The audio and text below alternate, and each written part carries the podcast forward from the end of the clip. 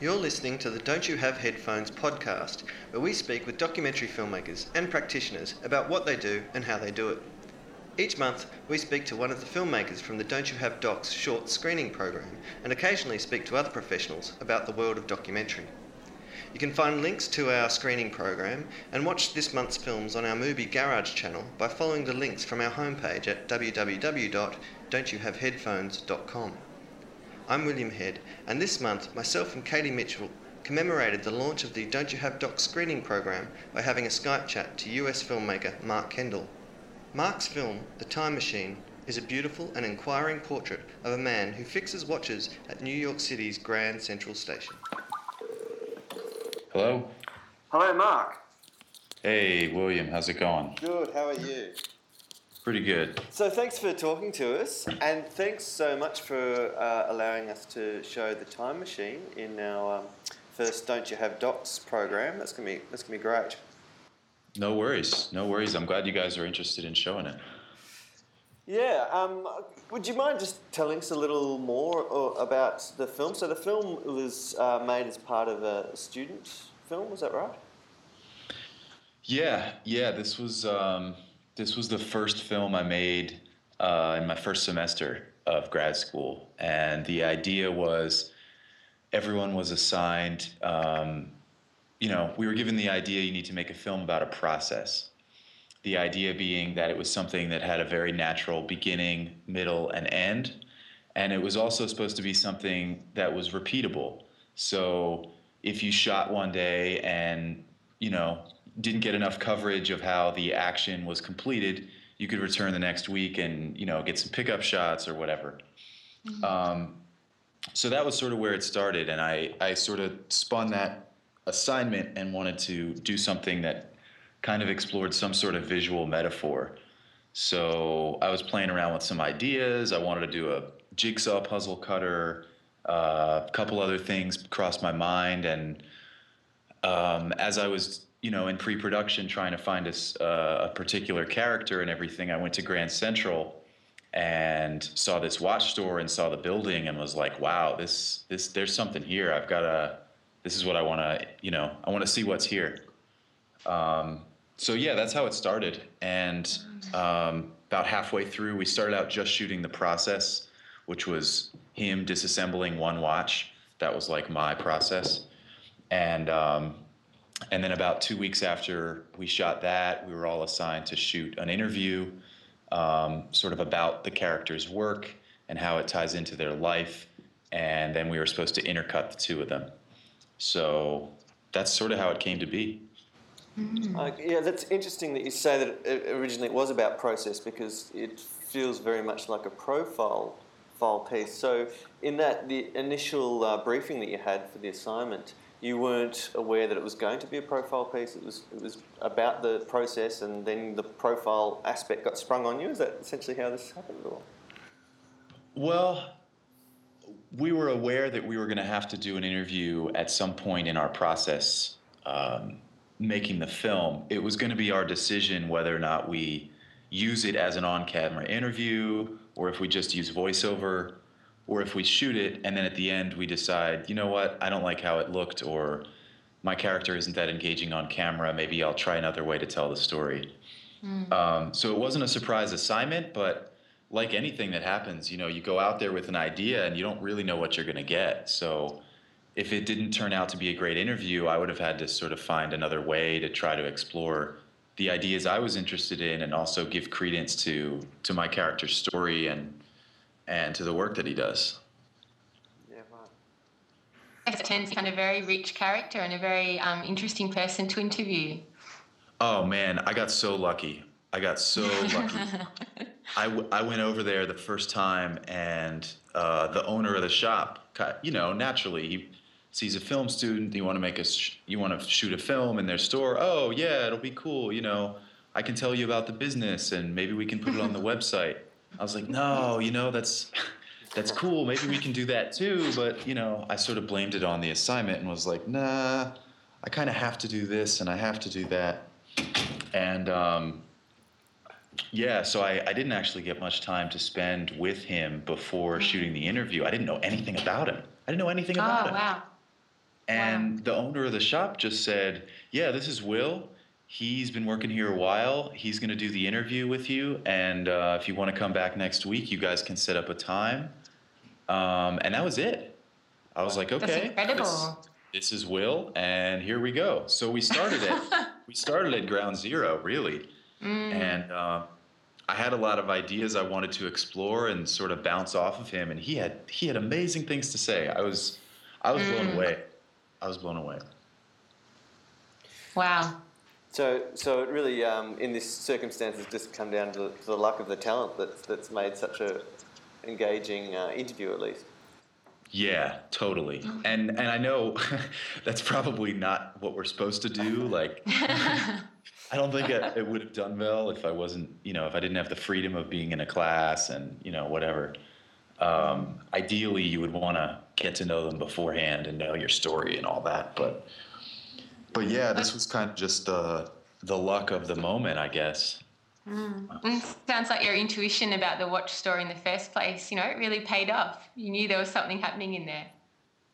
Yeah, yeah. I think I think um, you know it's it's funny because when it when I imagined the idea, I you know I had never been to Grand Central. I didn't think that's where I would be telling the story. I kind of I kind of imagined this sort of typical watchmaker, you know, someone that's kind of sort of an old man that like lives in a little sort of old place that doesn't get a lot of light and he has lots of gadgets and you know maybe he speaks with a particular accent or reads lots of books. I don't know.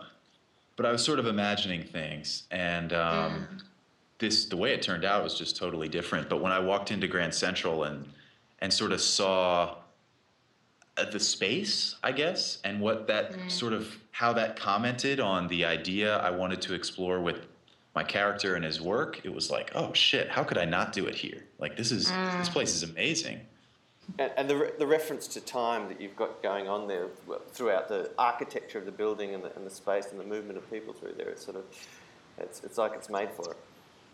oh well cool cool And um, it, it looks fantastic. What, what was it shot on? Um, thanks it was the cameras we have here at school are the sony ex1s Oh, yeah. Um, so it was on that, and then I, I think the version I ended up sending you, I did a little bit of color correction. Um, after it came in, I just used Magic Bullet looks. Um, so I tweaked it a little bit, some one of the presets. But yeah, it was on the EX1. Right. And because, how did you, with, with those cameras, were approaching style in, in, in different manner? Like, um, what I mean by that, watching the film, I get the sense that there's th- almost three different styles going on. So we have the sort of talking head interview, and then we have all this observational stuff, and then we have all the sort of montage cutaway elements to the film, which all seem to have a very different kind of look to them. Can you tell me about how you approach those elements? Yeah, that's interesting. Um, they do have different looks, and and it's it's it's funny, I guess, because again, it's something that I didn't begin with like a a list of things that was like, okay, it's going to look like this, and it's going to be composed of this, and it's going to be about this guy, and this is you know. Um, it was kind of something where I just felt like there was a story there. I felt like there was something I wanted to express in that story, and I I just I mean I would go I would go day after day and just shoot in Grand Central, just trying to find something that clicked. You know what I mean? Um, like that guy, like the bald guy, that sort of comes at a very climactic moment when he's talking about everyone sort of needs to be alone, and sometimes it's too much to be in the midst of all the the rush of the New York City minute. Um, that guy I found totally randomly the morning I was supposed to shoot the interview and um, I walked into Grand Central a little bit early because I, I didn't have a location lined up where we were gonna where we were gonna do this thing. So I was sort of frantically running around. I saw this guy on the floor and was like, "Oh my God, this is like a perfect representation of of you know the stillness that is absent in a place like this." Um, so I, you know, that was kind of the way in which it's it unfolded, and and looking back on it in the editing process, um, as far as as creating a look to sort of represent those different things, it was kind of a mix of things. I mean, the the way I ended up coloring the interview was sort of a um, uh, sort of a tilt shift kind of effect, where only his face is in f- in focus and the window is sort of blurry. It's got like a cool look. I thought that looked the best, uh, just for that scenario because I. I guess I, I guess I was trying to imitate as if I had like a lens adapter. Um, so his face is in focus, the background is kind of blurry.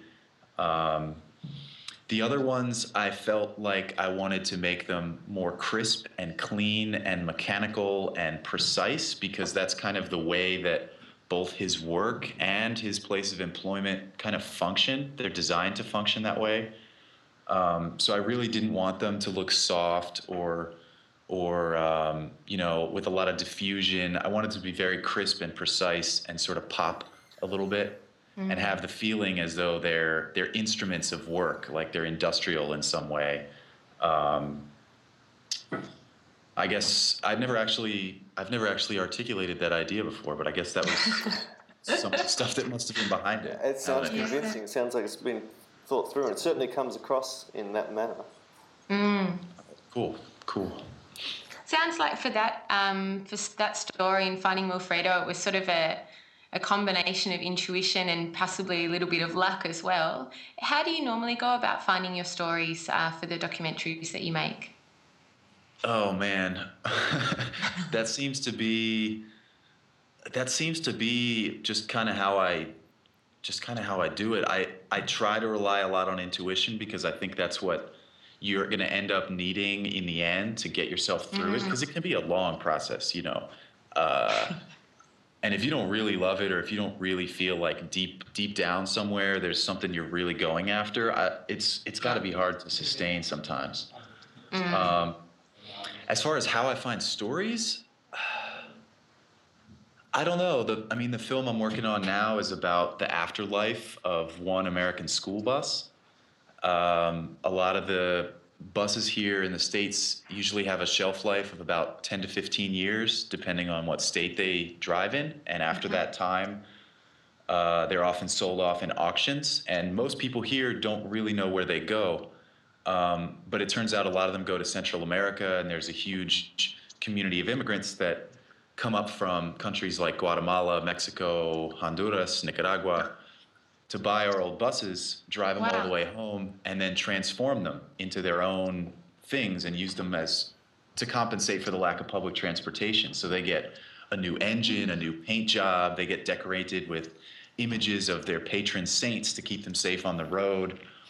Um, and I mean, really, the only way, the only real research I did for that, to find that story was I was just traveling through Guatemala about two years ago, and I was riding on these buses, and I was like, these are old school buses. Like, how did this, how did this get here? Who, what is this about? I would love Yeah. to know what's behind that. You know? Yeah, yeah. Um, and the real obstacle at that point was just, okay, well, that would be cool, but how the hell am I going to find someone uh, that's involved in this world? So I just started searching on Craigslist. I started looking for auctions on the internet, and I found a spot in Pittsburgh. Made a trip out there in April towards the end of our second semester. It was kind of you know game time. You either have an idea or you got to do something else, and. Um, and yeah, that's sort of that's sort of where it started. So it was really a seed of, I guess, ins- inspiration or curiosity or something Mm.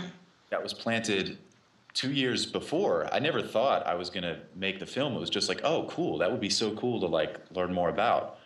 Yeah. And then I found myself at school and was like, you know what? Maybe I could do something about the bus thing. Like, what if I tried to follow one bus from its from its death to its Yeah. rebirth and tell the stories mm-hmm. of the people who care for it along the way? Like, that would be a cool idea. So that sort of came about in the same mix, the same mix of ways. And and when I got on the mm. bus and began filming, I didn't know. I met the guy the day that we left. I met him, and within four hours, we were on the bus heading to the border in Mexico.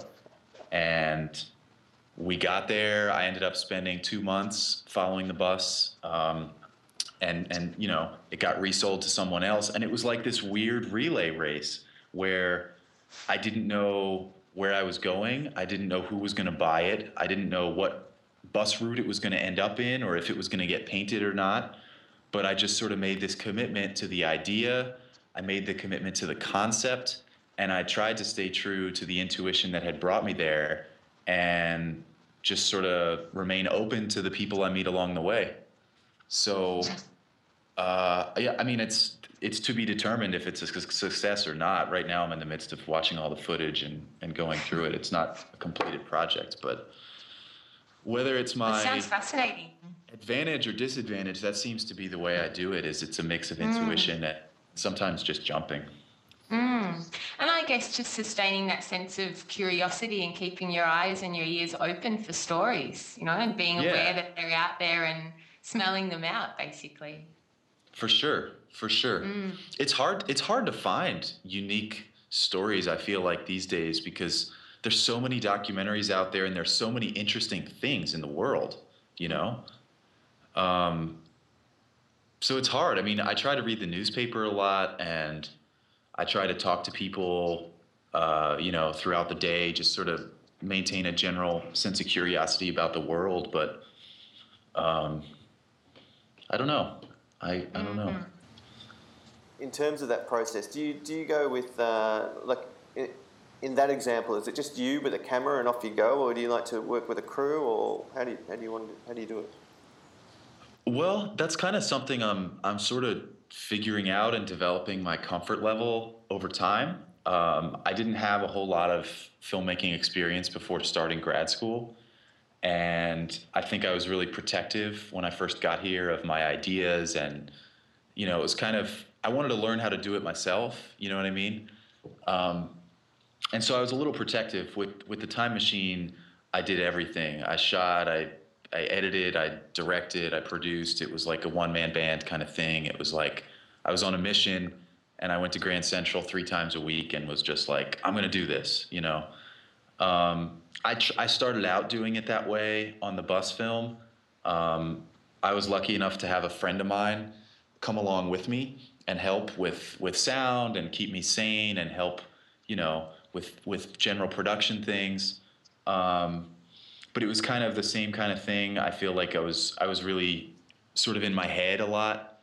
Um, and I actually returned uh, this second time in December and teamed up with a producer down there, and that went a lot more smoothly. I think that you know filmmaking is a I always hear people say it's a collaborative medium, and, and we collaborate with each other here at school. Um, and I think that's the direction I want to go. Um, that's the direction I want to go. The time machine was not made that way, with the exception of, uh, you know, working with a composer to do the the music. Um, but this film is becoming much more of that, and I think it I think it's becoming richer because of it.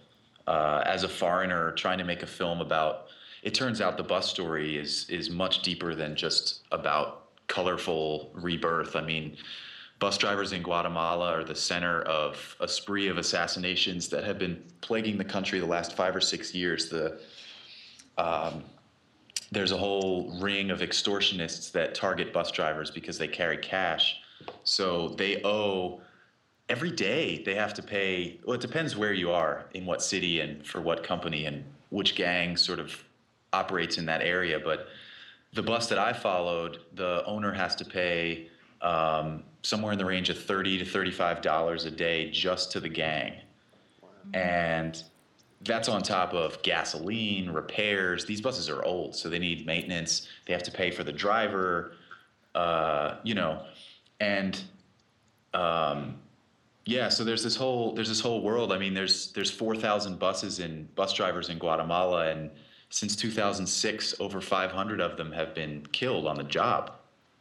Um, so I, I didn't know that really. I didn't know the extent of it when I began. I knew that there was some issues, but that was something where, as I began including that in part of the story, I really had to reach out and be like, how can I collaborate with people here that that live this, so that I don't just have a foreigner's perspective and there's not things I'm overlooking and you know and and so over that time, I sort of realized just how many things out there I really didn't know or didn't understand, or, um, you know, and, and that curiosity just kept going. I would, you know, I teamed up with this producer and asked a lot of questions, and we developed ideas together and tried to stay true to the idea and the concept while also exploring the reality of the story and and getting as many perspectives and points of view as possible. Um, I'm hoping to include, I don't know if it's bad karma to say this or not because it's not yet done, but I'm trying to include the perspectives of the gang members as well as the law enforcement, as well as the bus drivers, as well as the people who ride on the buses. And it's kind of a film about traveling. So if, if the if the time machine is a film about time, this is a film that's more about journeys. Journeys from death to life, from life to death, uh, from one place to another, from one moment in your life to another moment in your life, and just what the bus sort of symbolizes as a place where everyone comes together. It's like the great social equalizer. And even if you're only on the bus together for a short time, you share that experience. And that's sort of the metaphor that I'm trying to use the bus as a bridge to sort of tell a story of the Americas. Um, and, and the immigrant experience because the bus really provides an opportunity for this community of immigrants to make something more for themselves economically and supplement the living that they that they make as as farmers in the in the countryside. Wow. Sounds like it's going to be a very rich documentary. So many layers to it. I hope so. It's a monster to edit, so I hope I hope I'm happy. I hope I'm happy. It's done. Uh, but right now, it's hard to see outside of just the day to day, like slaving through the footage and and going through it. I'm I'm staying excited, but it's uh it's a lot of work. It's a lot of work. Well, that's actually a nice segue into the next question, really, actually, which is what we wanted to know, um, you know, when you doubt yourself, uh, and you inevitably do through this sort of long, arduous process, like how do you, how do you deal with, with the doubt of, of being a filmmaker? Oh man. Oh man. Good friends. Good friends.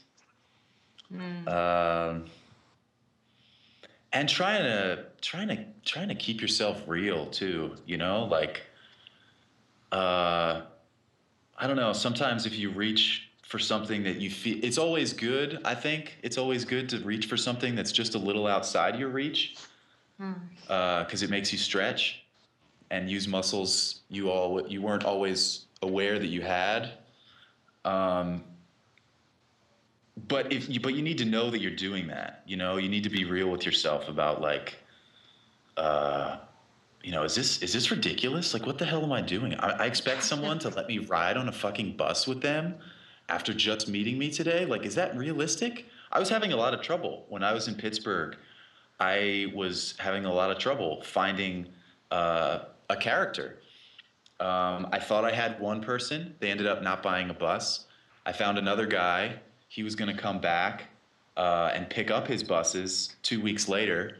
So I was waiting in the hotel. I, I, I was spending money, like, you know, with the hotel and a rental car, just sort of waiting for him to come back. And I was really having doubts like, dude, what if this doesn't work? What are you going to do? Um, so during that time, I mean, part of what I tried to do was was continue to move forward in other ways. So, uh, you know, plan ahead for uh, other kinds of things I could shoot down there, shoot more kinds of things around the auction. Um, started part of it is probably just blind stubbornness, like pretending that I'm not having difficulties. uh, that's definitely part of it, and and part of it too was like you know having real moments of of doubt where I would call some of my professors and some of my friends and be like, look, I really really want to ride the bus down. Uh, I don't want to just like fly down and find a bus somewhere. That's that'll change the idea drastically, but but the reality is I don't know if this guy's going to come back for the bus. Um, so I think it more than anything, it was just about like, how do I get through it? I guess I guess just sharing, just sharing, just being real about what you want and whether or not you're actually close to achieving that or or if you're a little crazy or or if if maybe if someone else has a better way of getting from A to B or has an idea you hadn't thought of or even if they can just lift your spirits or maintain the confidence that no no stick it out. If you stay another week you'll find something there. Um because so much of it i feel like is about momentum and it's inevitable that you're going to have doubts. It's inevitable that there's going to be times when you hate your project or you know it, it always happens. It's still happening. Um, and i feel like i've come so far already and it's still happening. Um, so I don't know. I think it's that's a really long answer. I guess the short answer is it's a part. It's a mix of like pretending you're not having a problem and and distracting yourself with other things that make you happy and fulfilled, and and also not lose not losing sight of what what's taken you there or what mm. what got you started in this. And and sometimes that helps to just get over it and be like, no, you know what? There's something there, and you haven't done it yet. So keep keep at it because because you've gone this far and you can't turn back kind of a thing. Keep being curious. Yeah, keep being curious. Yeah. Mm. And I think sure. that sense of commitment to the project, which you mentioned earlier, sort of comes through at that point. You know, you know you've committed to something that you really feel passionately about and want to follow through. And perhaps when you want to give it up or you have doubts about it, that's when that really needs to kick in. Yeah, that's mm. that's totally true. Yeah, I guess that's inevitable. There's sort of like a threshold of uh, you know, how much kicking around you can take, how much kicking around you'll let happen to your idea until it really motivates you to do something to stick up for it or to, mm. to move forwards. You know what I mean? Like, mm-hmm. yeah, there's going to be problems, whether it's with the budget or the production or the crew or yourself or uh, whatever. Um, but yeah, I mean, it's really those situations that like really test, like, is this really something you want to do? Or you know is this not worth it? Like because it's a big it's a big commitment to to start something like that. And you end up on the other side having spent a shit ton of money and uh, a lot of time. And and you kind of i mean at least right now i sort of feel like i'm living on a prayer. I'm like really hopeful that this will that this will uh, turn into something in the end. And i'm just trying to keep my blinders on even though that's kind of counterintuitive for a documentary filmmaker uh, I'm trying to keep my blinders on and uh, and just stay focused right now. Mm. Is there any advice that anyone's given you that stayed with you, or kind of that you fall back on when things get a little bit difficult, or you're looking for a bit of direction? Hmm. That's a good question. There's nothing that comes to mind. I could probably think of some things, but mm. there's nothing immediate that comes to mind. That's okay. I think we probably should um, uh, start to wind this up. But um, I just did have one final thing that I wanted to know. What, in, in your mind, Mark, when, when is a film finished? Oh, man. That is a good question. I think it probably that's probably something that depends on the project. Um, I mean, in my personal experience, I would hope that it's not because you run out of money, or it's not because it's the best you can do in a particular time that you have, or it's not because um, that's all I've got and I need to move on to the next one. I would hope that's not when it ends. Uh, I would hope that it's a combination of investing your time, investing yourself, investing in the lives of other people and giving yourself the patience to sort of let those things come through in a way that resonate with you and also reflect the reality of, of what you experienced during your time making it. Um, I don't know. I mean, it's hard because sometimes what you imagine when you start is radically different than where you end up when you're done. So it's hard to recognize yourself in the mirror at the end of that trip and be like, is this is this what it is, or is is this where I is this what I was is this what I was going for? Um, but I think you have to be open to that because you're it's not really a medium where you can control what happens or what people do or what people say. Um, I think in the end, if it if it becomes an expression, if it's simultaneously an expression of your vision, and you've adequately told the story that you set out to tell, then I think as the storyteller, you feel satisfied in in going to bed at night and saying, you know, I think I can I think I can wrap this up and and sort of put this out into the world. Um, Okay. all right. Well, that's that's great. Um, I think I'm done here. Katie, you, you got anything else you want to ask or? No, I guess it is about time to wind up, but it's been really great chatting with you, Mark. Thanks so much. Yeah, no worries. Thanks for Mm. thanks for calling. It was good talking with you guys. It's been fantastic. Thanks so much. Um, and we'll, uh, we'll let you know how the. You've been listening to the Don't You Have Headphones podcast.